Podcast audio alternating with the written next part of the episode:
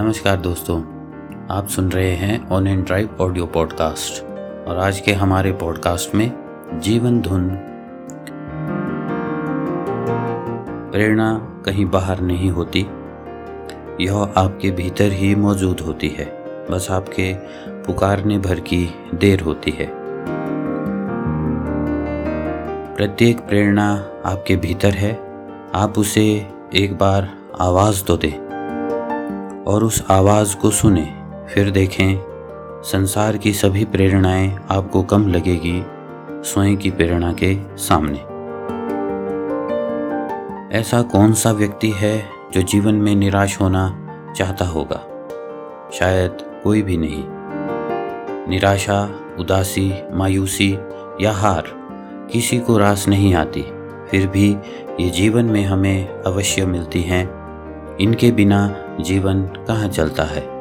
ऐसा कोई ना होगा जो कभी पराजय की गली से ना गुजरा हो। हार जीत हर किसी के जीवन में घटित होने वाली घटनाएँ हैं। ये अलग बात है कि इन्हें स्वीकारने और धारण करने की क्षमता मन स्थिति सबकी अलग अलग है। कोई पराजय को नया अवसर समझता है तो कोई जीवन का अंत। कोई तुरंत इसे स्वीकार कर आगे बढ़ता है तो कोई कहीं ठहर कर इसका शोक मनाता है।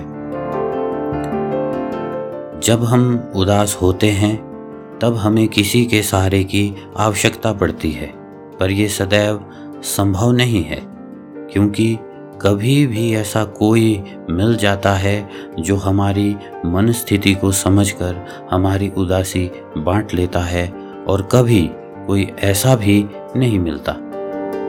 तब हम गीत कविताओं का सहारा लेते हैं और अक्सर वो हमें संबल भी देते हैं। हम जब भी हताश होते हैं तो वह खोजने लगते हैं जो हमें परिस्थितियों से लड़ने में प्रेरणा दे। हम यहाँ वहाँ से प्रेरणाएँ लेते हैं। हम अक्सर निकल पड़ते हैं किसी एक ऐसे शख्स की तलाश में जो हमें ऊर्जा का संचार कर दे। ऐसी स्थिति में हमें जो मिलता है, जैसा मिलता है, उसकी प्रेरणा को हम पकड़कर चल देते हैं। ऐसी स्थिति में आप किसी से भी प्रेरित हो सकते हैं यह आप पर निर्भर करता है। पर आप खुद से ही प्रेरित हों, ये केवल आप पर ही निर्भर है। ऐसा माना जाता है कि प्रत्येक व्यक्ति में दो प्रकार के प्रेरक विद्यमान है, एक जन्मजात और दूसरा अर्जित।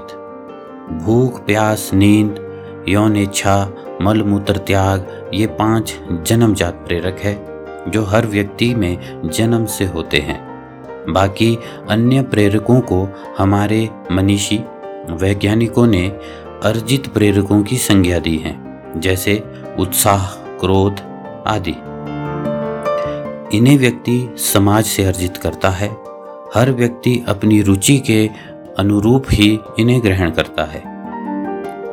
जो भी हो, मेरा मानना है कि सारे प्रेरक व्यक्ति के भीतर ही है, परंतु सुप्तावस्था में है, क्योंकि हम उन्हें जन्मजात प्रेरकों की भांति जगाते ही नहीं। हम दूसरों से प्रेरित होने के लिए इतने उतावले होते हैं कि अपनी स्वयं की प्रेरणा को नज़रअंदाज करते रहते हैं। स्मरण रहे, जितनी स्थायी और प्रबल आपकी स्वयं की प्रेरणा होगी, उतनी ही अस्थाई और कमज़ोर बाह्य की प्रेरणा होगी। आप सबसे सलाह मशवरा लें और फिर निसंकोच दूसरे से प्रेरित भी हो। परंतु अपनी स्वयं की प्रेरणा की उपेक्षा करके नहीं। आपकी प्रेरणा आपको तब तक प्रेरित करती रहेगी जब तक आप अपना लक्ष्य नहीं पा लेते, क्योंकि वो सदैव आपके साथ रहेगी।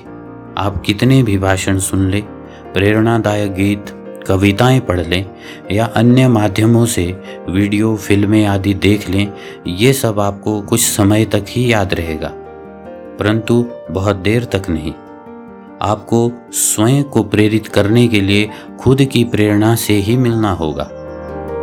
आपके भीतर की प्रेरणा अगर जाग गई तो आपका भाग्य जगना भी तय है। तो अपने कानों पर हाथ रखकर भीतर की आवाज़ सुन लें और कहीं और प्रेरणा खोजने से बेहतर अपने अंतस की प्रेरणा को आत्मसात करें। धन्यवाद।